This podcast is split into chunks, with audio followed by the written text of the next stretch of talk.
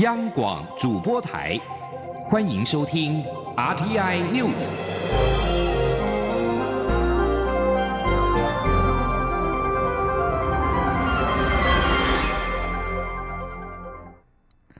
各位好，我是张勋华，欢迎收听这节央广主播台提供给您的 RTI News。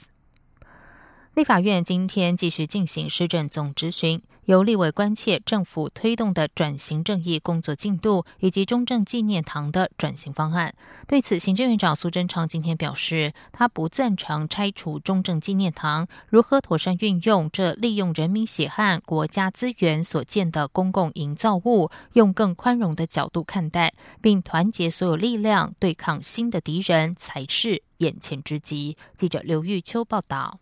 政府致力推动转型正义，但随着二二八纪念日的到来，清除重症纪念堂、慈湖陵寝等威权象征的议题再起。民进党立委尤美女二十六号在立法院施政总执行时也关切，文化部呈报了两个转型正义的方案，但没有拆除重症纪念堂的建议。尤美女询问行政院长苏贞昌对中正纪念堂去留与转型的看法。对此，苏文昌表示，他不赞成拆除中正纪念堂，而是主张以更高、更宽容的角度去看待中正纪念堂这威权时代利用人民的血汗与国家资源建立的公共营造物，妥善运用才对得起这一路走过来的人。孙昌并引述南非前总统曼德拉在黑人执政后曾呼吁黑人族群应宽恕接纳过去的压迫者为帝，认为民进党执政后应把心态打开。他们有权的时候压迫我们，我们有权的时候不必反过来，我们反而应该更开放，才能团结南非。我很佩服曼德拉，他用更高的方法跟角度，团结了南非，让南非向前走。苏贞昌也强调，无论是加害者、被害者，我们都属同一国，都在这一块土地上。国家领导人应对受难者道歉，恢复他们的名誉，厘清加害者的责任。但转型正义不是追杀，也不是拆除，一致对抗想要并吞台湾的敌国，才是现在应该做的事。好，我们过去的慢慢的去还原、去追查、去转型正义，慢慢的新的。敌人逼到眼前，兵临城下，这才是我们应该团结一致，一起团结所有力量，才是我们眼前之急。苏贞昌并说：“我是一个务实的工作者，我过去主张台湾独立，我现在捍卫台湾主权，因为台湾是个主权独立的国家，只有保主权、为民主、拼民生、拼经济，人民才会觉得政府有在做事。”中广电台记者刘秋采访报道。行政院长苏贞昌日前在立法院院会答询时强调，如果两岸开战，给他一支扫把也要打。一席话引起各界讨论。对此，苏贞昌今天在立法院表示，只有互相护国护土的决心，才能让外敌不敢轻武，不会轻启战争。但台湾人要展现保卫台湾的决心时，却有一群失败主义。要与中国唱和、唱衰台湾，才是最让台湾人民所唾弃。苏贞昌并强调，我为和平绝对做好应战的准备。对于国民党立委王玉敏质询时质疑苏贞昌近来慷慨激昂的两岸谈话会升高两岸战争风险，对此苏贞昌答询表示，重点在于展现政府保卫家园的决心。但他也反问，为何不去批评说不放弃武力犯台的中国大陆？记者肖兆平报道。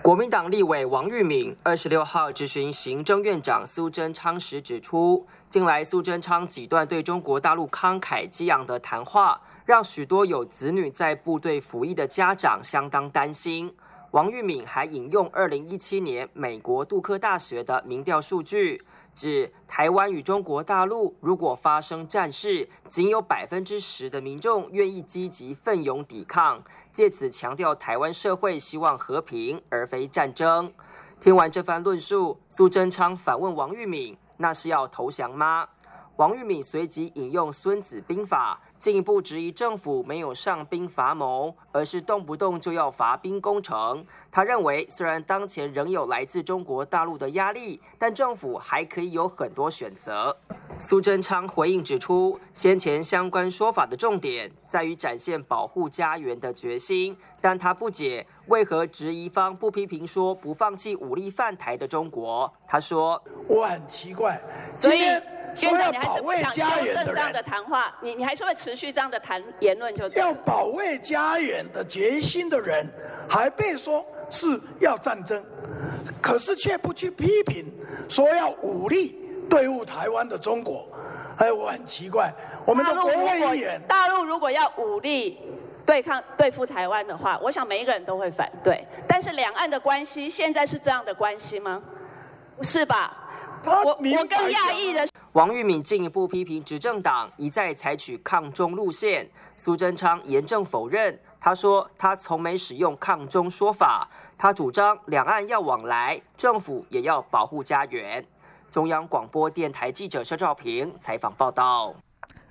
蔡英文总统今天上午在总统府接见参展 CES 二零一九 TTA 科技新创团队代表。总统表示，这次参展的四十四家科技新创团队就是台湾的国家队，展现了科技的实力。总统指出，在这个科技整合应用的时代，台湾不能单打独斗，而是要透过国家的资源结合力量，布局更大的市场。记者欧阳梦平报道。蔡英文总统在接见参展团队代表时表示，美国拉斯维加斯消费性电子展 CES 是全球规模最大、最具代表的消费性电子展，被称为科技界的风向球。科技部今年带领四十四家台湾科技新创团队参展，并成立台湾国家馆，累计争取到约新台币五十五亿元的商机。不但在国际媒体曝光率较前一年大增，还有八家新创得到 CES 科技创。行大奖获奖数排名第二，仅次于法国，打响了台湾国际科技创业基地的品牌形象。总统表示，这次参展的团队就是台湾的国家队，展现科技实力，也为国家争取荣誉。他要代表国家表示感谢。他并强调，这次带回来的不只是荣耀与商机，也为台湾的发展照亮未来的道路。台湾的未来不止在代工与制造上雄厚的实力，也需要进一步走创新经济。而科技实力就是创新经济重要的基础。在科技整合运用的时代，必须透过国家资源整合，布局更大的市场。总统说：“那当然，我也要谢谢科技部整合出一个国家队。”在科技整合运用的时代，我们不能够单打独斗，而是要透过国家的资源，把大家的力量结合起来，布局更大的市场的机会。总统表示，因为这次机会，台湾的新创团队吸引了国际大厂的关注，后续将有一些国际订单及共同研究开发的契机。这个第一步走得很漂亮，接下来还要继续往前冲刺。中央广播电台记者欧阳梦平在台北采访报道。接下来关心的是，主计总处今天发布一月失业率统计，失业率为百分之三点六四，是八个月以来最低，劳动市场续成稳定水准。进一步观察，经季节调整后的失业率，一月为百分之三点七二，比去年十二月上升零点零二个百分点。二零一八年全年失业率为百分之三点一七，是十八年以来最低水准。不过，台湾景气已经开始趋缓，后续必须关注不景气的情况是否会对劳动市场造成影响。经济部今天公布了一月工业生产指数为一百零六点五五，虽然是历年同月次高，但年增率却是负的百分之一点八六，其中制造业同样衰退百分之一点九二。经济部指出，一月表现其实已经优于预期，主要是因为国际原物料价格一月份止跌回升，代表背后有一定需求支撑，再加上美中贸易谈判露出曙光，显示了景气已经没有先前那么悲观。记者谢嘉欣报道。全球经济放缓、智慧手机销售疲软，还有美洲贸易战等不利因素冲击，一月份工业生产指数、制造业生产指数与上年同月相比双双衰退，分别为负百分之一点八六及负百分之一点九二。经济部指出，制造业各业别皆呈现衰退，但电脑电子及光学制品业年增率却高达百分之三十二点七四，主因是贸易战效应，伺服器业者拉高国内生产比重，网通业则接获欧美订单增加，两者自去年十月起每月年增率都高达双位数，成为制造业生产的主要动能。另外，春节备货需求也带动一月份民生工业生产年增率逼近百分之八。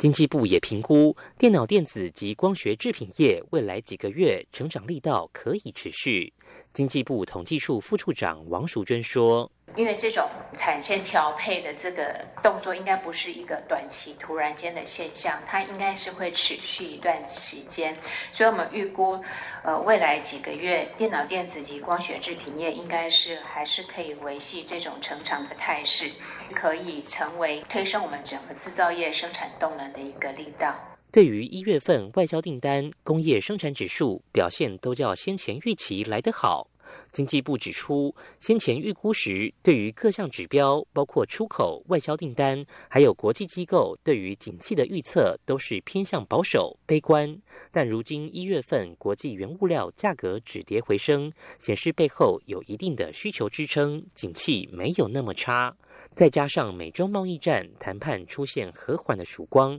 都让外销订单、工业生产指数统计表现优于预期。中央广播电台记者谢嘉欣采访报道。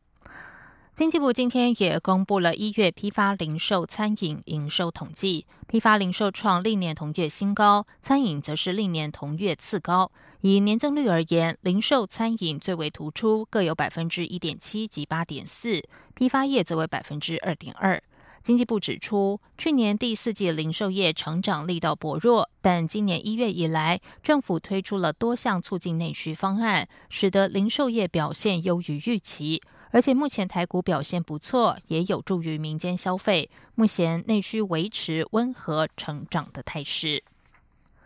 在外电消息方面，北韩领导人金正恩乘坐专属列车经过中国，抵达越南，将和美国总统川普第二次高峰会。金正恩今天上午抵达越南国门同登火车站，再改换专车前往首都河内，在河内的梅利亚酒店下榻。而川普也会在今天搭乘专机抵达越南。白宫发言人桑德斯今天表示，川普和金正恩二十七号将在河内举行一对一会谈，然后在美国国务卿蓬佩奥和代理白宫幕僚长。穆瓦尼的陪同之下，和金正恩共进晚餐。金正恩预料也将会带着两名官员随行。这场晚宴将延续川普此行的外交使命，也就是在为期两天的川金二会中，让北韩放弃核武，然后在第二天进行后续会谈。南韩媒体报道，根据外交消息人士表示。北韩和美国已经就计划在二十八号发布的核内宣言，针对重新确认非核化原则、北韩采取非核化前期措施和美国采取相应措施等达成协议。这名消息人士还特别告知，现在正在协商宣言中加入中战宣言内容的方案。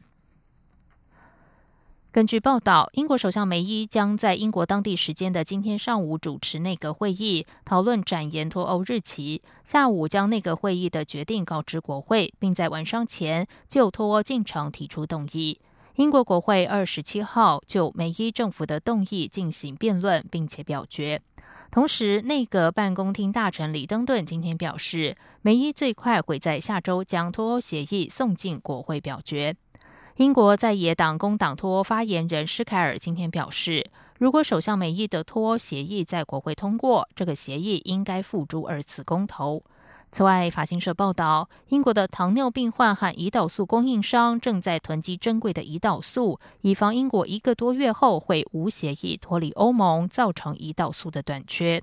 包括英国首相梅伊在内，英国共有三百七十万名的糖尿病患，许多人几乎全是仰赖欧洲大陆进口的胰岛素。而如果英国无协议脱欧，几乎可以确定海关和卫生管控将再度出现，而这可能会导致货品卡在边界被耽搁多时。这里是中央广播电台台湾之音。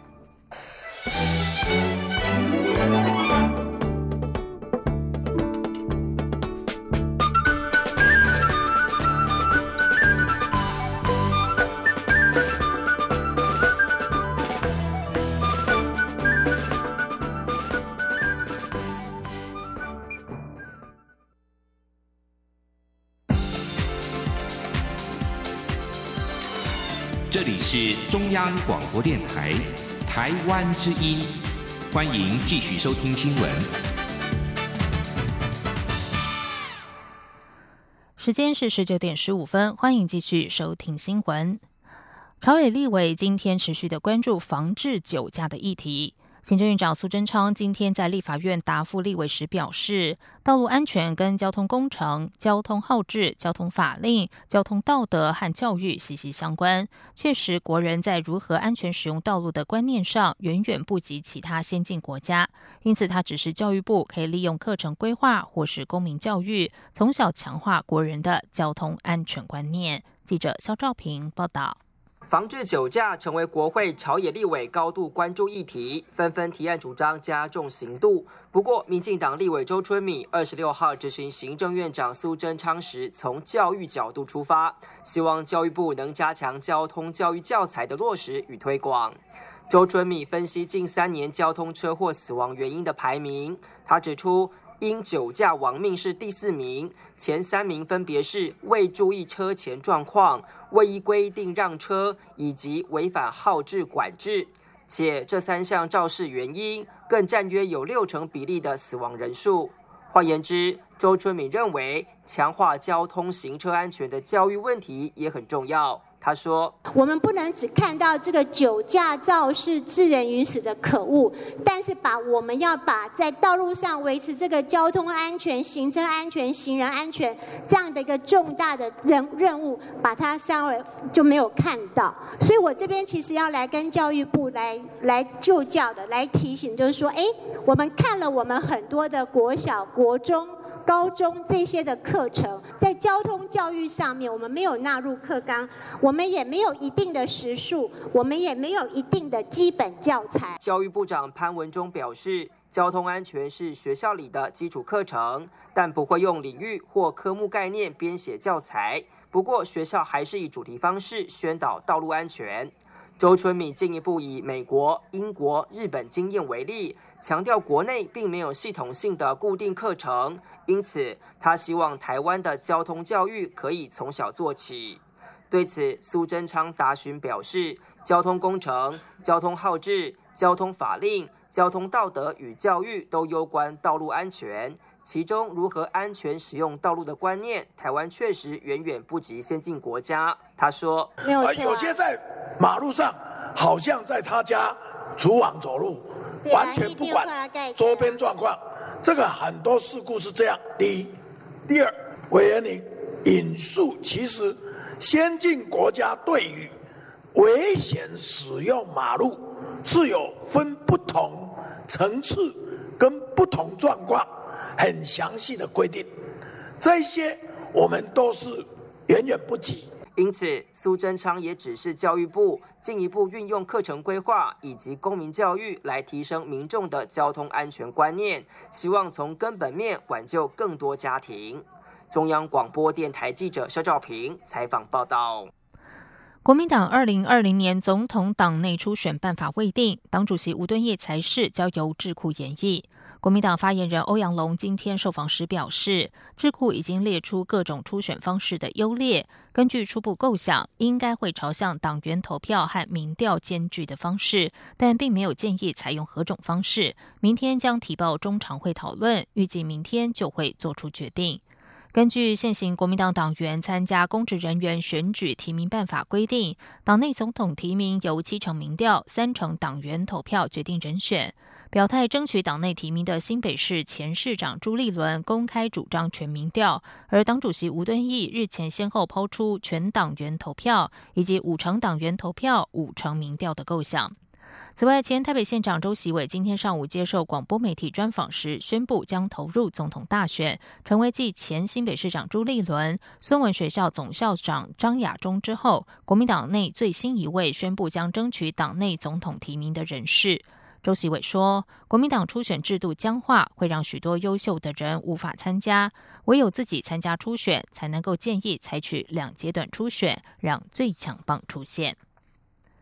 继续来关心的是，一年一度的阿里山樱花季即将于三月九号到四月十号展开。公路总局也在今天宣布花季期间相关的管制时段和路段。同时也呼吁赏花的民众尽量利用大众运输上山赏花，既轻松又可以折抵入园门票。记者吴丽君报道。短短三个星期的武林农场樱花季即将于二十七号落幕，紧接着为期三十三天的阿里山樱花季也将于三月九号起绽放到清明节过后。公路总局二十六号宣布，将比照往年花季期间，再度与阿里山国家风景区管理处、林务局嘉义林管处、嘉义县政府等单位合作，规划场内总量管制、团客预约入场。道路交通管制及公共运输接驳等四大疏运措施。公路总局副局长许征章表示，赏花期间每天总量管制一万六千人进场，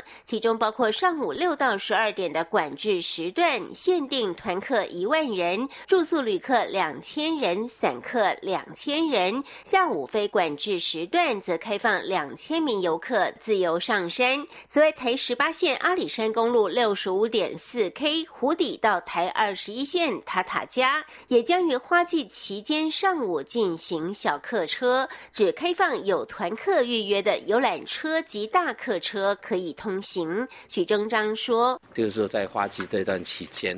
每个周休二日跟清明年假，总共有十二天会做相关的管制。就是说，从嘉义端这边要上去的，是从上午的六点到十一点。”那大客车的话，就从上午的六点到十二点。那当然游览车有预约就没有关制了。那从南头那边来的，因为阿里山还可以从台二十一过来，那这边的管制时段是从七点到十一点。至于赏花公车，则包括从高铁嘉义站、台铁嘉义站、台北转运站、日月潭、台二十一线塔塔加和台十八线六十一 K 八八新社到阿里山的六条客运，民众可于三月一号。零时起，至全省超商或核心客运售票系统预约购票。只要搭公车上山赏花，还可凭车票折抵入园门票。如果是到八八新社购买联票，最低可享五折优惠。此外，嘉义领管处今年也首度推出花季纪念票券。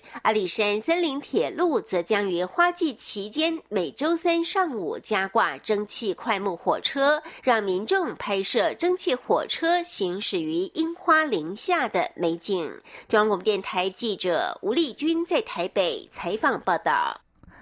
台湾今年暖冬又遇到春雨的降雨量不足，农业用水拉警报，已经影响作物生长。根据农委会的初步调查，目前旱象情况影响中南部农作物，包括高阶梨、梅子、枇杷、荔枝和茶树等作物，其中又以荔枝受害情况最为严重，超过六成受到影响。至于是否影响荔枝四五月的上市价格，农委会表示，目前已经积极辅导农民田间管理。至于水果也有替代性，民众倒也不需要过度忧虑。记者陈林信宏报道。每年从五月开始，喜爱吃荔枝的民众都可以大饱口福，从玉荷包可以一路品尝到七八月上市的黑叶荔枝。不过，今年受到暖冬以及春雨不足影响，全台荔枝生产面积约一万公顷，有六千多公顷，也就是大约三分之二开花并不顺利，恐怕也影响后续结果时的情况。农委会二十六号也正式成立旱灾应变小组，并召开第一次工作会议，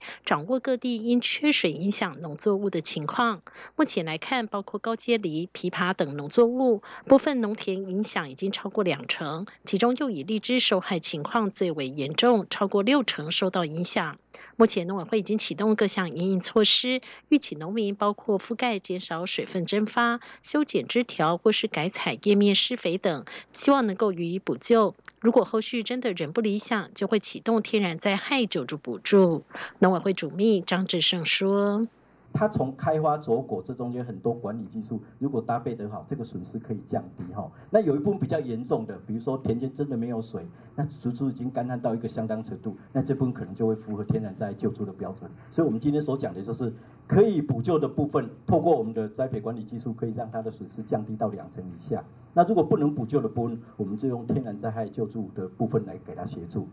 至于受干旱影响，届时五月上市的荔枝价格和往年相比是否会大幅波动？农委会表示，水果之间的价格都有连带关系，也具有替代性，民众倒也不需要过度忧虑。中央广播电台记者陈林信鸿报道。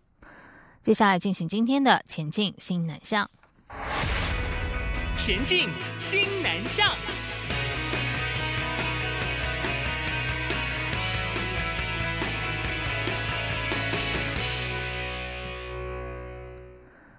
根据交通部民用航空局的统计，去年一年共有超过二十九万架次的航班往来台湾和世界各地，平均每周两千八百多班，较前年增加百分之六，成长力道惊人。其中又以新南向国家表现最为亮眼，高达百分之十二。民航局长林国显强调，将善用台湾亚太枢纽的空运优势，持续强化布局全球航网，带动国家社会与经济向上发展。记者吴丽君报道。台湾航空市场成长力道惊人。民航局日前公布，二零一八年台湾和全球各地往来航班达二十九万两千多架次，较二零一七年增加一万五千八百五十架次，平均每周航班达两千八百零五班，较前年成长百分之六。每周客运量也高达五千六百九十二万人次，较前年成长百分之四。民航局长林国显指。出三两岸航班也较前年成长，但仍不及新南向国家的表现。无论航班数及客运量成长幅度都高达百分之十二。不仅每周航班数已超越两岸，仅次于日本航线的六百六十七班，每周客运量也已达到一千两百四十八万人次，超越两岸的一千零七十四万，略次于日本的一千三百四十二万人次。林国显进一步指出，新南向十二国当中，载客数最多的前五名是越南、泰国、菲律宾、澳大利亚及新加坡。这与双方社会经济与产业的互动有密切关系。因此，善用台湾亚太枢纽的优势，布局全球航空网，有利于国家的整体发展。林国显说：“各位有注意到加拿大航空回来，法国回来，所以原来。”四五万块的票变成两万多块，所以国人的旅游跟经营成本就降低很多。那各位也注意到，机舱下面肚子有载货，几乎有五六十 percent 的货是这种肚子载，所以只要有客运航线在，就可以支撑起很高的货运网络。那货运网络我们够大的话，电子商务就可以借这个网络很便宜的出去。所以相对来讲，维持一个很强的航网，一直成长的航网是对国家有利的。林国显强调，现在台湾每周飞往东北亚的航班有八百七十六班，往西到中国大陆六十个城市的航班也有六百零七班，往西南向的则有六百零八班，再加上欧美长城线，等于每天有四百架次的飞机穿梭在台湾领空，不仅将台湾带往世界，也将世。世界带进台湾。中央广播电台记者吴丽君在台北采访报道。文化部政务次长肖宗煌日前出席由驻马来西亚台北文化经济办事处、东方人文艺术馆以及财团法人巴黎文教基金会联合主办的“对话二零一九台湾马来西亚版画交流展”的开幕活动，担任开幕致辞，并且和国立台湾美术馆林志明馆长共同代表赠书给东方人文艺术馆，希望今后两地的艺术交流活动能够更加的活跃多元。展览期间。间从二月二十三号到三月十七号为止。肖宗煌表示，艺术的力量相当强大，能够跨越种族、语言等等藩篱。这次展览以对话为主题，邀约了四十位台湾版画艺术家和二十位马来西亚版画艺术家，联合展出各自的代表版画作品，包含中金沟共存二、廖修平人生四季、龙天师和吉隆的婆罗洲困境、钟有辉山的能量以及林选清旭日等杰作。参展艺术家都是画坛的一时之选，充分呈现台马版画艺术交流的热络和成果。肖宗煌期许，透过相互的对话和心灵的交流，搭建起台湾与马来西亚的艺术家以及艺术家和观众之间彼此接触沟通的桥梁。以上新闻由张勋华编辑播报，这里是中央广播电台台湾之音。